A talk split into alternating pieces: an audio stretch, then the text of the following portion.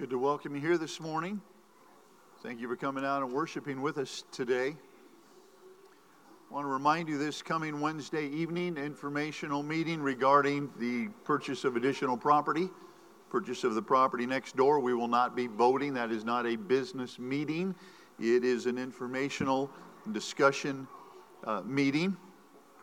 So I want to uh, invite you back for that on Wednesday evening at 7. I think Troy perhaps has already stated it, but our Needs Assessment Committee wrapped up their project this week. It was their job to look at the ministry needs in the church as related to our, how many classrooms we're going to need going forward, what size we want those classrooms, how large we want the, the worship center, uh, what kind of support and outreach uh, ministry needs we have. Their report will now go to the Building Design Committee, who will eventually pull in an architect and actually begin to design the size and the layout of the building that we are going to need. We are very fortunate and happy to, to be meeting here and have this facility available. This is not our permanent uh, home as far as we know at this time. Troy and his team did an outstanding job. They've been going a little over two months, or probably right at two months. The last needs assessment committee I was involved with took two to three years. So uh, good for them, and thank you for each of you who served in that capacity. There's a strange uh, combination of feelings, even this morning, ranging on the one hand where we feel as if life is moving too fast, especially when it involves the fire, the insurance, and the purchase of additional property. And on the other hand, we want we want to get to building. We want to get it finished. We want to get moved in to see whatever that final pro- product is. It is a process. I keep reminding myself of this. It takes time. It takes patience, especially with one another. And it is so much like life in so many ways. So much so that Paul draws an analogy between building a building and building the church. Not per se the church building, but the people. I watched a special on the History Channel the other evening, a, a series called Colosseum. And this particular episode spotlighted the life of Ignatius, a second century Christian leader who was martyred maybe around 120 AD. He chose death at the jaws of a lion in the Colosseum as, to, as opposed to offering a sacrifice or a pinch of incense to the Roman Emperor Trajan or the Roman Empire.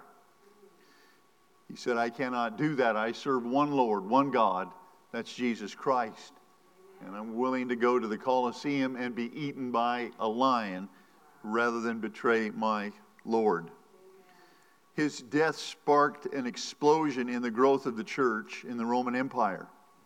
When he was killed, it is estimated there were around 40,000 Christians in Rome at that time, in the Roman Empire. 150 years later, there were 150 million Christians. To the, eh, and to the extent that Constantine, the emperor, in about 3, 313 AD, professes Jesus Christ as his Savior, and Christianity becomes legal for the first time in the Roman Empire. The narrator said that the martyrs, men and women like Ignatius, were, built, were being built into a wall of the church. The church not being a building per se, but the church being a universal body of believers. When we speak about building the church, let me remind you that we are not speaking about a physical building. We're not speaking, we're not speaking about a particular denomination or individual church, but rather we're speaking. Ray Stedman put it this way He said, What a strange building the church is. It is not made up of wood or stone, and least of all, glass. It is made up of people. And it consists of an in, invisible union among visible people so, in some sense, the church is both visible and invisible. You can see the church because the people of God gather in one place. And yet, you cannot see the church because it is made up only of that spiritual tie. It is made up of that spiritual tie that binds us together in sharing the life of Christ that constitutes the church. Now, what goes for the church applies to us as individuals as well. We are, as the commentator said regarding Ignatius, being built into the walls. Christ is building his church, and he is using you and I in that building. Paul refers, when it comes to building that church, Paul refers to himself as an expert or a master builder. So today we're going to look at building to last. And we're going to look at three fundamentals for building to last.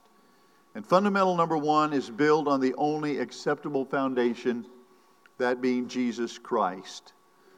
Build on the only acceptable foundation, Jesus Christ. We want to draw your attention to 1 Corinthians chapter 3, starting with verse 10 through 15. I'll read all of those and then we'll go back and speak about them individually. Paul writes, By the grace that God has given me, I laid a foundation as an expert builder, and someone else is building on it. But each one should be careful how he builds, for no one can lay any foundation other than the one already laid, which is Jesus Christ. If any man builds on this foundation using gold, silver, costly stones, wood, hay, or straw, his work will be shown for what it is, because the day will bring it to light. It will be revealed with fire, and the fire will test the quality of each man's work. If what he has built survives, he will receive his reward. If it is burned up, he will suffer loss. He himself will be saved, but only as one escaping through the flames. Now, I've had many people share with me over the years that, hey, I don't want any reward. I don't want any crowns. Just being in heaven will be enough. Well, as we go through this, I hope you realize that the quality of life that you seek now, that, that man wants now, the quality of life that we want here, and the service that we are able to be involved in here are directly related to the wards and the crowns later. In other words, if there are no rewards and crowns later, there's probably going to be a Christian existence, but it's not going to be the abundant life that Jesus would have us enjoy. Paul said, No one can lay any foundation other than the one already laid. I think the two most difficult phases of the demolition were tearing out the new found the foundation on the new building and tearing out the foundation on the old building. The newer foundation had at least four sticks of 5 8 inch uh, steel rebar holding it together.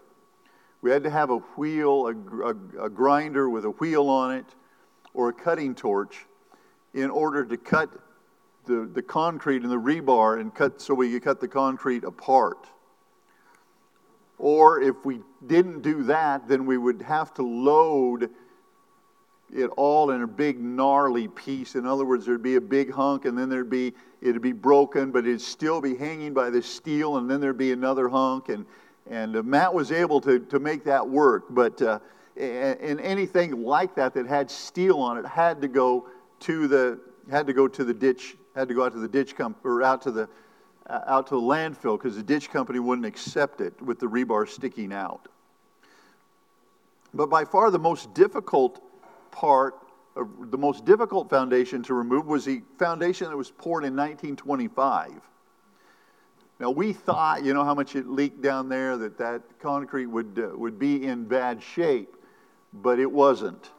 It was uh, it was it was poured a foot thick because the old, the old church that was built in 1925 had three layers of bricks in it. Those of you who are uh, cleaning those bricks, you, you're well aware of the thousands and thousands and 30,000 or more bricks that went into, or 40,000 that went into building that thing. And there, you have two layers of soft bricks on the inside and then the veneer, the hard brick on the outside. Well, they had to pour the foundation wide enough to support all of that. And uh, it was not moving. The excavator could not break it up. We had to order a jackhammer attachment and hook it to the skid steer, and Carson would take it in there and, and jackhammer away and put a hole in it, and then the excavator could break it up. That's why Carson is still going around like this.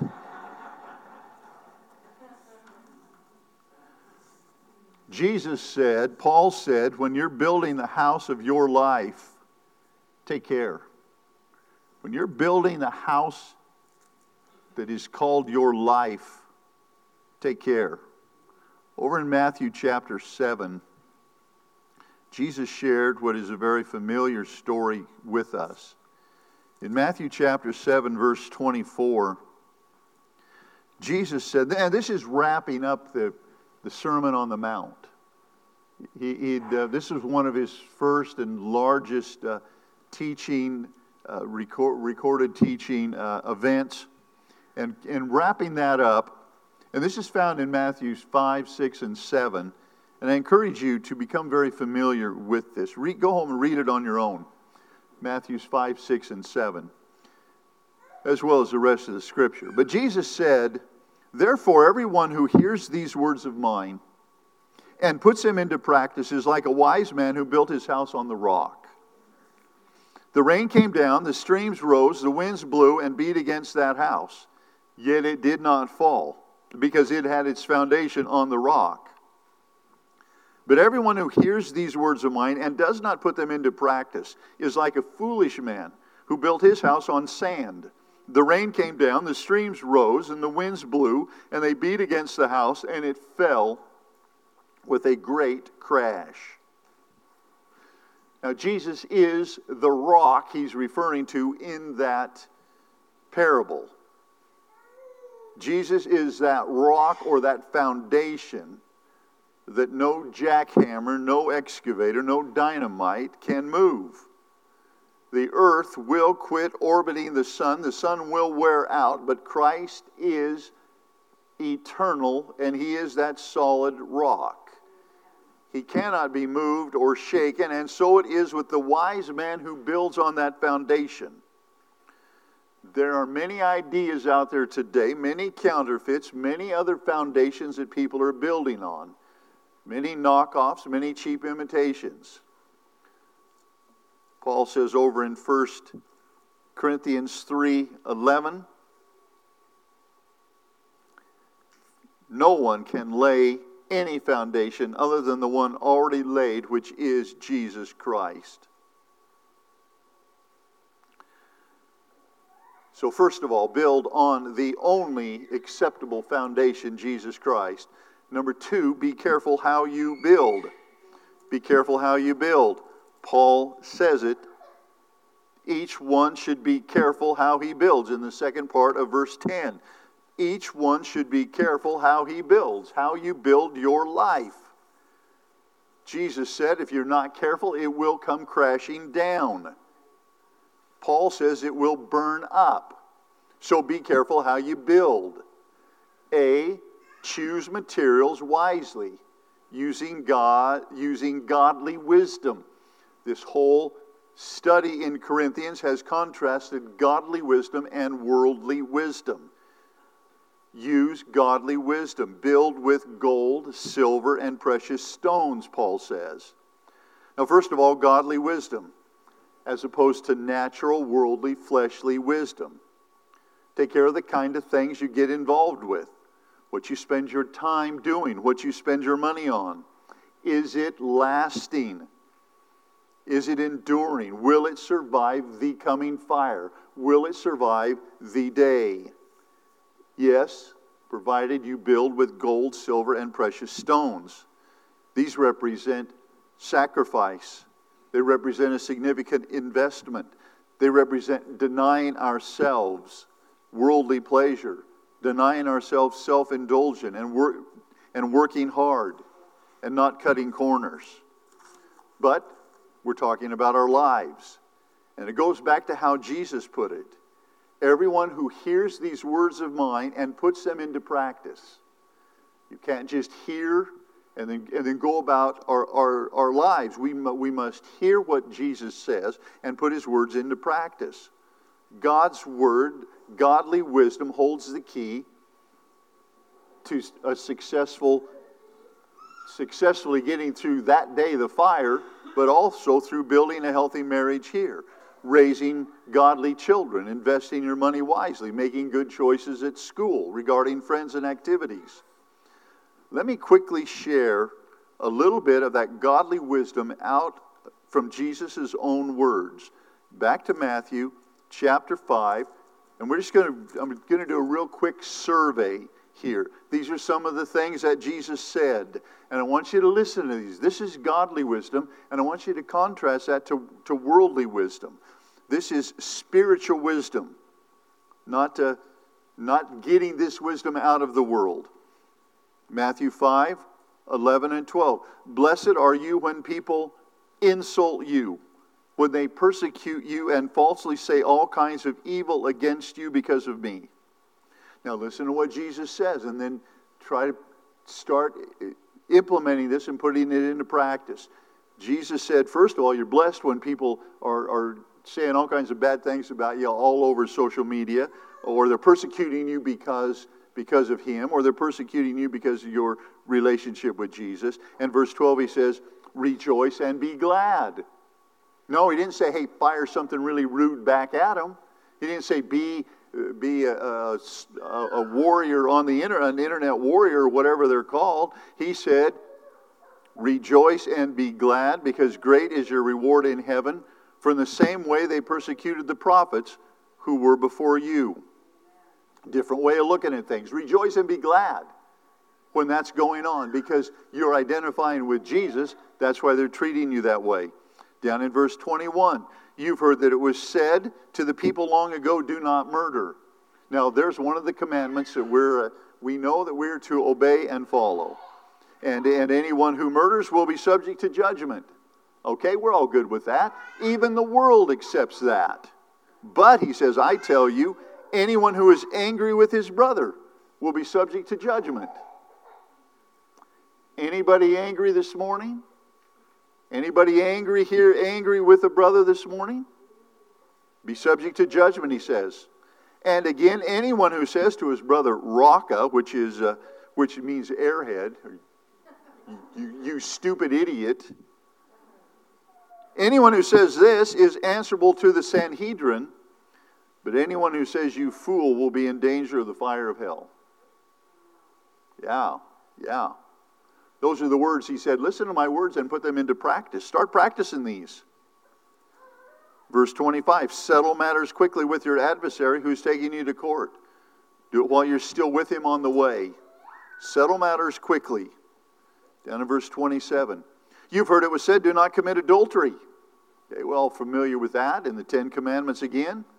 He says, But I tell you that anyone who looks at a woman lustfully has already committed adultery with her in his heart. Ouch. If your right eye causes you to sin, gouge it out and throw it away. It's better for you to lose one part of your body than for your whole body to be thrown into hell. And if your right hand causes you to sin, cut it off and throw it away. It is better for you to lose one part of your body than for your whole body to go into hell. Now, he's not literally talking about gouging out your eye and cutting off your hand. He's talking about not allowing lustful thoughts to continue in our minds. Verse 31 and 32 It has been said, anyone who divorces his wife must give her a certificate of divorce. But I tell you, anyone who divorces his wife except for marital unfaithfulness causes her to become an adulteress, and anyone who marries the divorced woman commits adultery. It's tough stuff. It's tough stuff. This means we better be working on our marriage. We better be taking care to build our mar- how we build our marriage. Verse 38. You've heard it was said an eye for an eye and a tooth for a tooth. But I tell you, do not resist an evil person. If someone strikes you on the right cheek, turn to him the other also. And if someone wants to sue you and take your tunic, let him have your cloak as well. If someone forces you to go one mile, go with him two miles. Give to the one who asks, and do not turn away from the one who wants to borrow from you. And we could go on and on and on. This is spiritual wisdom. These are the things that he said, Jesus said, put into practice. Put that into practice. And then once you've got Matthew 5, 6, and 7, then turn to the rest of the scripture. B, avoid worldly wisdom. Don't take shortcuts. Everything you hear on the news is worldly wisdom. It's unregenerate man trying to live life without God. You've probably seen the disaster that's going on with Lake Mead.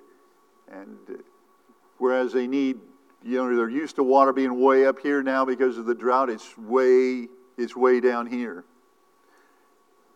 And so they're having to cut back like 20 some percent of their water. And then they're going to have to cut that back in the agriculture as well. The farmers are going to have to cut back, find ways to make a little bit of water go further.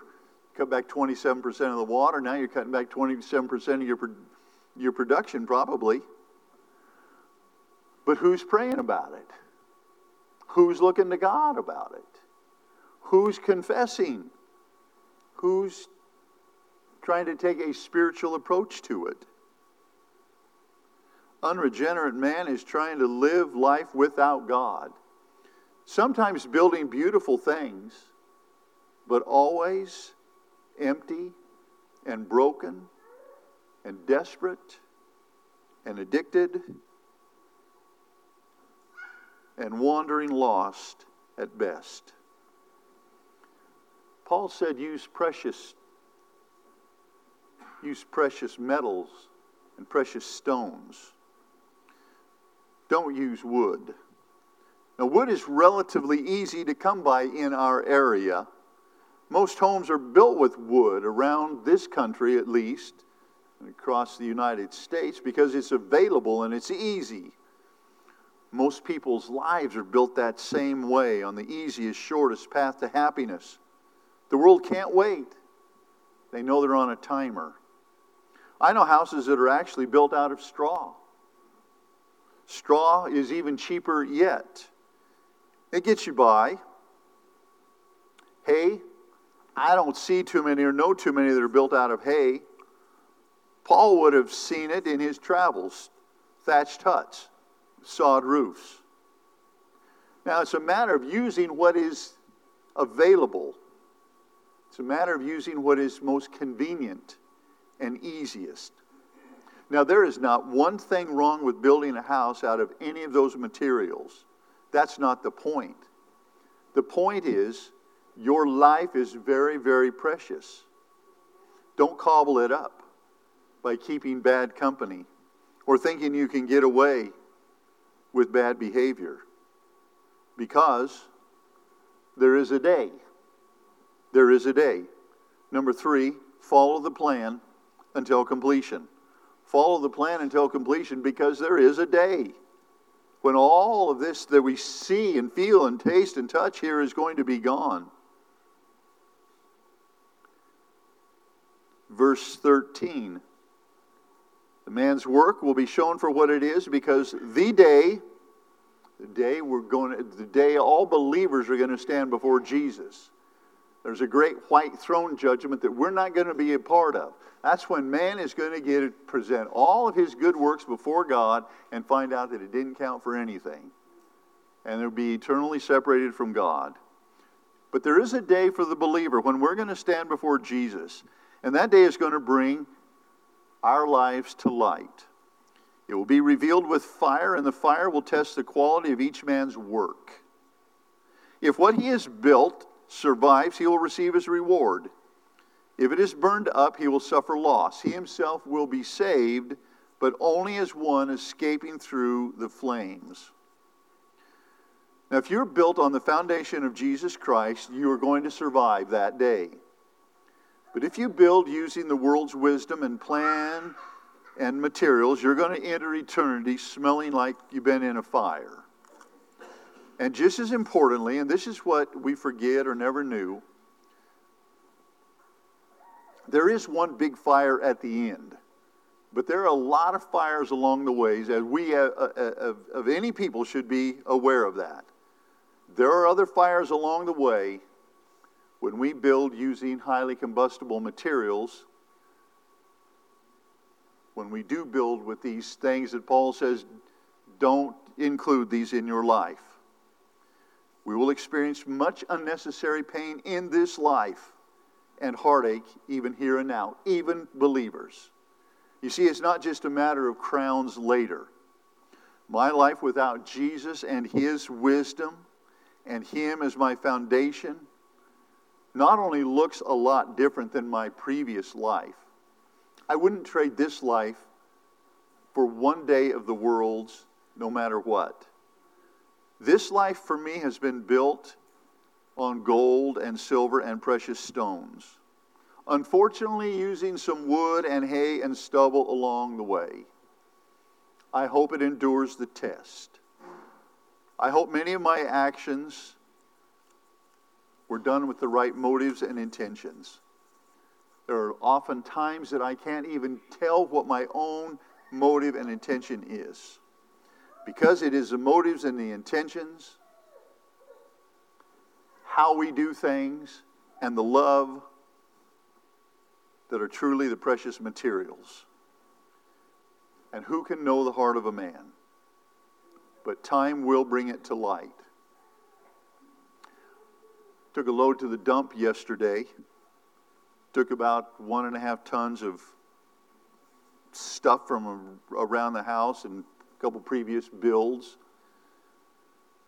And I was reminded as I went out there what a beautiful dump we have. I don't know how many of you remember Jack Abshire, if you ever knew Jack, or Arnold Howard. Anybody here remember Arnold Howard? Ron, uh, got Ron Hart back there. Well, anyway, a bunch of years ago, you know, you, every every town, or at least every county, had their place you went and took your trash.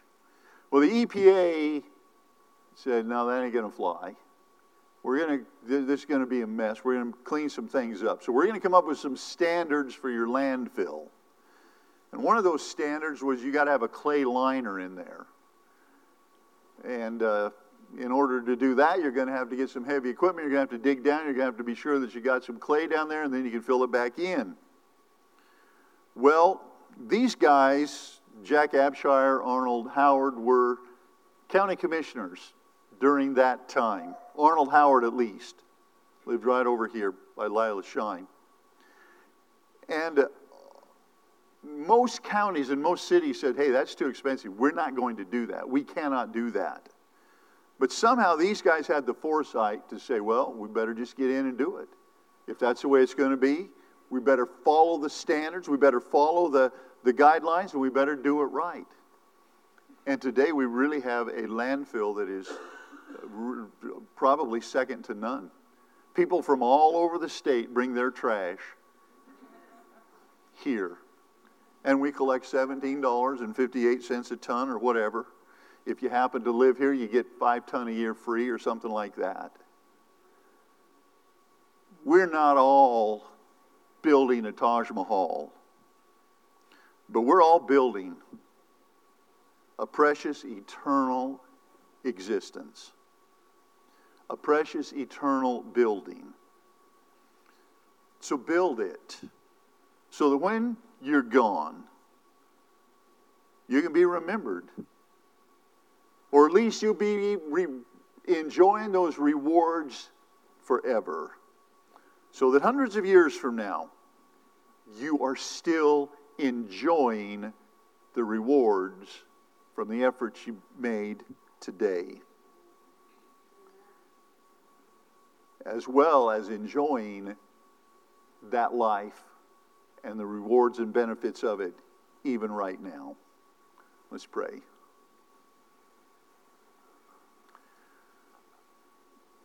Father, I thank you for, of course, we thank you for your Son, Jesus Christ. Thank you that He is that foundation for us that we can build our lives on and we can count on even when things like COVID come and even visiting with Yvonne this morning, you know, the bottom line is even if we were to die with COVID, we know where we're going. No matter what happens to us, no matter what we face, no matter what the no matter what the verdict is or what the diagnosis is, we know that you are our foundation. And Lord, we thank you for that. And Father, I thank you for the words of Jesus that, that he spoke and that he shared, and that, that, as John said, if everything was recorded about him, there wouldn't be enough books in the world to tell us. But we thank you for what we do know. And I thank you for his teaching and for his, his warning and reminding us. Father, I thank you for, for apostles like Paul who came along and said the same kind of a thing and reminded us that there is a day coming. And so we want to be very careful, very careful how we live today.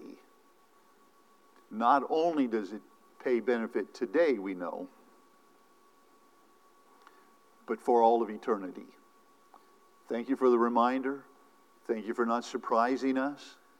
Thank you for warning us, preparing us, dying for us. Father, we thank you and we love you.